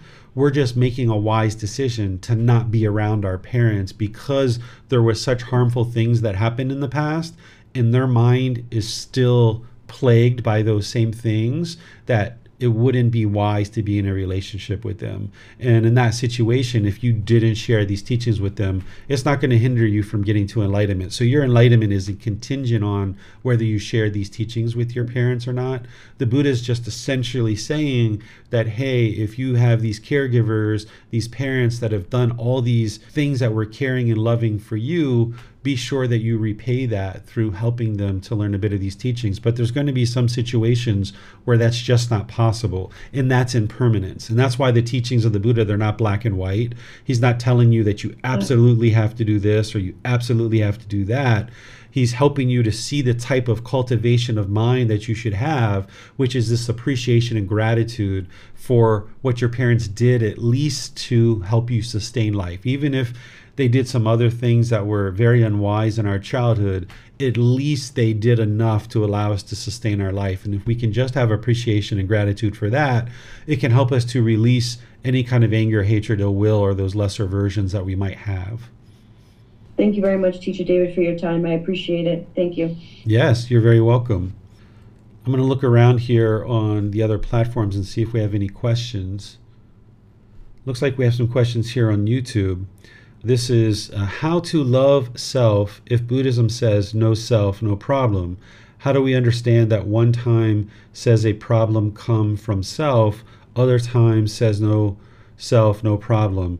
Is it means inner self? Thank you. Okay, so when we talk about the universal truth of non self, what we're talking about is this body nor this mind is you that this self-image and this self-identity is you it's not who you are as a person and your mind needs to understand that there is a body that there is a mind and they've come together for this existence but this isn't who you are as a person and we use this language to understand that we need to disassociate with this self-image and this self-identity as being who we are that there is no you there is no i right?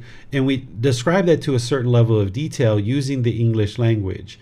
But the English language is really not well equipped to fully explain what it is that it is that we're talking about here. So when I talk about love one's self, it's basically saying this being who you are now. That this language of English, I could say you need to develop and cultivate love for this being who you are now. But if I talked like that regularly, people would be like, "What is this guy smoking? You know, is is he really practicing these teachings? You know, maybe he's not practicing that fifth precept as well as he should be, right? If I talked like that, so the English language is really unfitting to describe fully what it is that we're experiencing. Here in Thailand, when they talk about themselves, they actually use their name. So they would say, you know, David is feeling hungry or David would like to go to the restaurant, or David would like to go shopping. This is how they tend to use their language here, but we don't talk that way in the English language. So we still need to use a bit of, you know, oneself, or we'll say that, right? Um, but in reality, what we're describing is this being who we are now, this being David. I need to cultivate love for this being who I am now. So you need to cultivate love for that being who you are now knowing that this body and this mind is not you, but we can still use the words cultivating love for oneself and intellectually know that there is no self here, that this body and this mind is not me, but we're just using this language because it's unfitting that there's really no other way to refer to nothing unless I said, like I said, like you need to have love for this being who you are now. That's the only way to take the word self out of it and still be able to describe true reality. So I use this word love oneself just to make it easier because you guys know what that means. But then when students ask questions like this, help you understand that the language is unfitting. So, like when I introduce my son to somebody, I might say, This is my son. And I might use that language because it's the easiest way to refer to him. My mind knows that he's not mine, he doesn't belong to me. But when I introduce him to somebody, I need to say, This is my son. Otherwise, I would say, This is the being that I contributed sperm to create over 10 years ago. And that would be like, Huh? What is this guy talking about? Isn't that his son?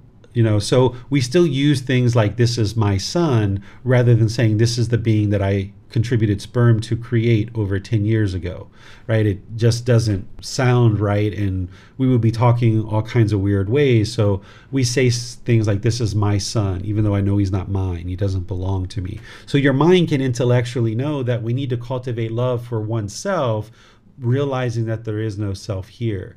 And that should help you with that particular question. Let's see. The next question here on YouTube is My mom is in very critical health condition near deathbed what can i do for her well the best thing you can do is make wise decisions about her medical care there's no mystical magical thing that you can do that her health is impermanent she's going to die, you're going to die, I'm going to die, every one of us is going to die. It's going to happen. This is impermanence. We were all born, so we're all going to die. There's just no way around that. So if you would like to help her is help her to get medical care so that she gets comfort as best she can, that maybe she gets some pain relief, that you help her understand that you love her, that where her mind's wanting something, like say she has an urge for a piece of chocolate, if she's near her deathbed, just give her a piece of chocolate. And because one of the ways to extinguish a craving is to fulfill it. So, about a year or two ago, I reestablished contact with my grandmother. And as I was talking to her, I was asking her, like, hey, you know, what do you want? What do you need? What, do you, what is this? And I was asking her, you know, do you still want chocolate? Do you want a book? Do you want this? Because I knew all these things that her mind used to want in life and I just provided it to her. And then I provided it to her.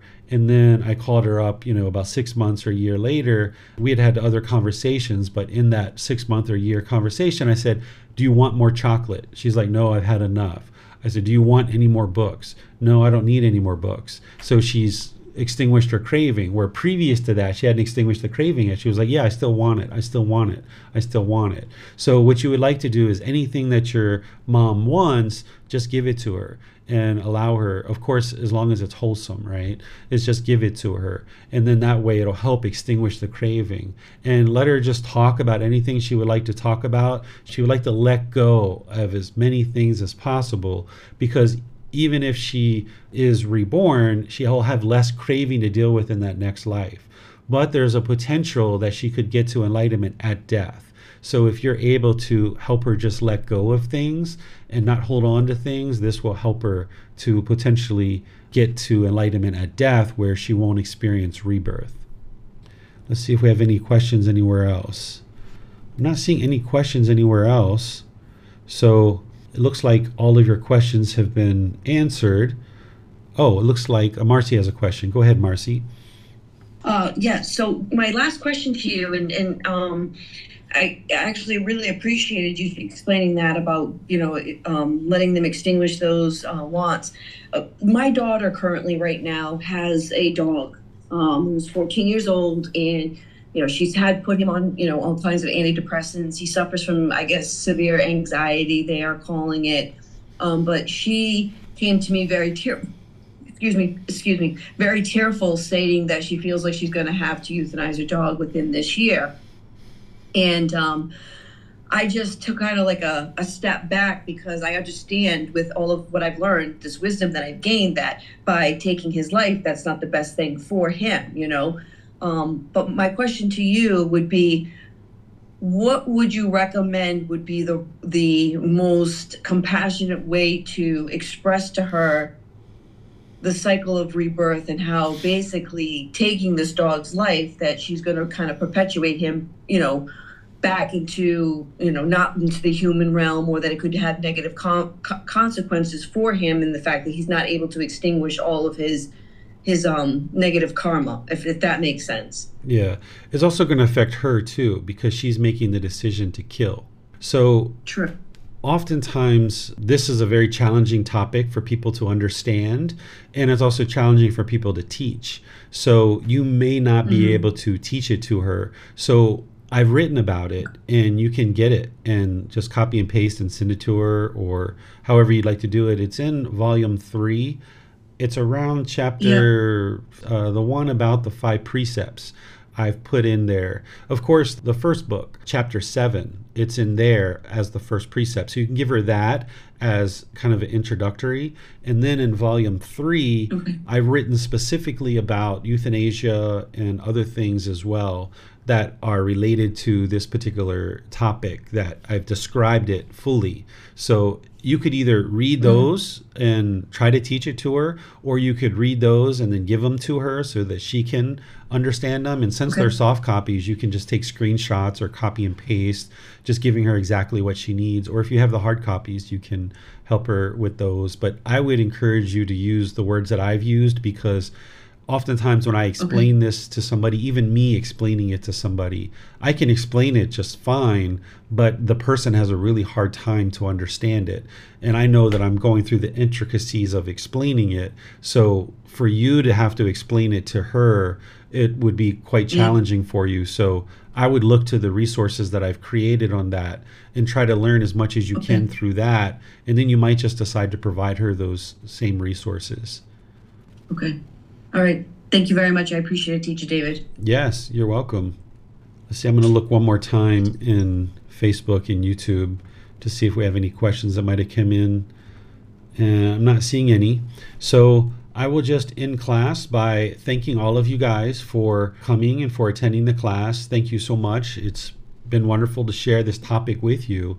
And I always like to say at the end of this class, and share with you that as your teacher, I absolutely love you. I have nothing but an interest in seeing you be well, seeing you be peaceful. I have nothing but love for you. I have no expectations of you whatsoever. And depending on your experiences in life, the very first relationship that you might have related to someone practicing true love might be with your Buddhist teacher. You may not have ever been in a relationship, depending on your life experience, where somebody didn't have expectations of you and didn't want certain things from you. I know growing up that I didn't have that, that as I was growing up, there was always some amount of craving, desire, attachment in all the relationships that I had. So you may not have ever been in a relationship before with somebody that has nothing but an interest in seeing you be well and doesn't want anything or expect anything from you. So as you learn and you experience this relationship where I don't want anything from you, and you see how the relationship doesn't have any discontentedness in it, then what you can do is experience what that's like and now replicate that in other parts of your life. That you can learn what it's like to have a relationship with a Buddhist teacher where they don't want anything or expect anything from you. And now, when you see how comfortable that feels, now you start having that same kind of relationship with other people in your life, whether it's your life partner, your children, your parents, or what have you. So you can use this relationship as an example of that because I know on my side I don't have any attachment to any of you guys. I don't know about you guys. I don't think any of you have attachment to me, but if you do, you know, let's talk about it and make sure you eliminate it. But as you feel what true love is like, then you'll start to identify it more and more and you'll be able to practice it more and more. So you shouldn't feel any kind of obligations from me or expectations from me or anything that I want from you whatsoever. I'm just here with generosity, sharing my time, effort, energy, and resources to help you and guide you along this path and I love you regardless of what you do. You could, I don't think any of you would, but if you went out and murdered someone tomorrow, I would still love you. I would disagree with what you chose to do, but I would still love you and I would still help you and you could still ask me questions. It doesn't matter what you do in life. There's no way for me to stop loving you because I didn't fall in love with you, so I can't fall out of love with you. I loved you before I ever met you, and I'll continue to love you as long as we're in a relationship and even afterwards. If you get to enlightenment someday and I never see you for the rest of my life, I still have nothing but love for you. And love is a genuine interest in seeing you be well, seeing you be peaceful. And that's why I put forth all the work and effort to do the things that I do, whether it's the books, the audio books, the classes, the personal guidance, all the work in the Facebook groups and the courses and retreats and all of these things because I'm only interested in seeing you be well and I make it available to everybody at no cost because I'm interested in seeing you be well. I don't have any selfish desires where I want something from you. So I have nothing but an interest in seeing you be well and peaceful. And if you can feel that from your teacher, then maybe you can then use that as a role model, an example of a type of relationship, and now replicate that in other parts of your life. And as I mentioned at the beginning of class, you learn these teachings intellectually, but now you're going to need to start reflecting on them. And if you haven't read the book yet, be sure to read chapter 15. And you might need to read it multiple times because the detail in there is even more detailed than what I've shared in the class. And then you're going to need to take whatever amount of wisdom you learn in the class and in the book and start applying it in life and start practicing it with your life partners, your children, your friends, your parents, and people like this. And you're going to make mistakes and you're going to have challenges and you're going to need to come back to me and ask questions and have personal guidance and put posts in the Facebook group and things like this. And you're going to need to tell me the things that you're struggling with in practicing true love. And then I'm going to help you learn more where you're having challenges. And then I give you some more wisdom. And then you reflect on that. And then you practice that. And now you practice that. And now you're practicing maybe 40, 50, 60, 80% of true love. And now you're having more challenges. And you come back to me some more and you ask some more questions. And then you reflect on that. And then you practice that. And over time, you will learn how to practice true love more and more until it's effortless for you.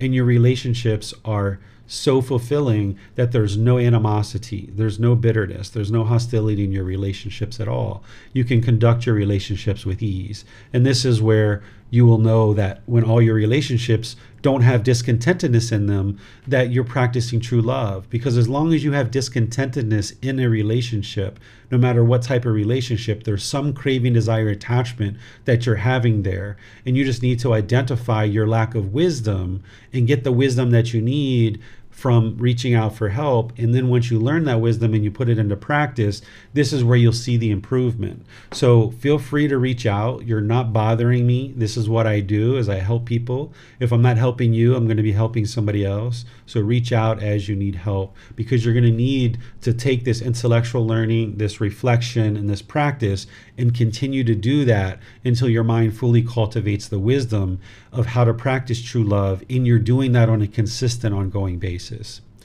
Next week, we're going to be in chapter 16, which is titled Dissolving the Ego. Ego serves no purpose. This is going to help you to understand two fetters personal existence view and conceit. We're going to dive into those in detail, describing what those pollutions of mind are, and then I'm going to be giving you the solutions and how to uproot them and get them out of the mind. Because as long as you have ego in the mind, you're going to find it challenging to practice things like true love and practice things like right speech and right action and other things like that. So you're going to need to learn what these two fetters are and then how to eliminate them from the mind. So this is chapter 16 that we're going to talk about next week. And again, if you read that chapter before class, or after class, you're going to get so much more benefit because the level of detail that's in the book is far and beyond what I could ever really cover in one particular class. But there are certain things in the class that I cover that aren't in the book. So the combination between the two, you're going to be able to learn readily and build up your wisdom around these topics. And then on Wednesday, we're going to be doing loving kindness meditation. So you're welcome to join to encourage, support, and motivate each other to do loving kindness meditation because that's how you ultimately cultivate this genuine interest in seeing all beings be well. You need to knock down your cravings, desires, attachments in order to practice true love, but you also need to arise loving kindness in the mind, that mental quality that we talked about last week. And it's loving kindness meditation that's going to be able to help you do that. So if you haven't learned loving kindness meditation with me yet, and you're not practicing that on a regular basis, you're going to need to build that up in order to cultivate this true love and be able to practice it with yourself and other beings around you. So be sure that's something that you take a look at, and you are more than welcome to join for the class. And there's even recordings on YouTube and the podcast where I've taught those things as well. So I'll see you guys in one of these future classes. Have a very lovely and wonderful rest of your day. We'll see you next time. Sawadee. Thank you for listening to this podcast. To provide support for this podcast, visit patreon.com forward slash support Buddha. To access more teachings, visit buddhadailywisdom.com. There, you will discover a full range of courses, retreats, and online resources to assist you on the path to enlightenment. Remember to establish a daily, consistent meditation practice, along with learning and practicing these teachings. A well developed meditation practice is the foundation in which to train the mind to attain enlightenment.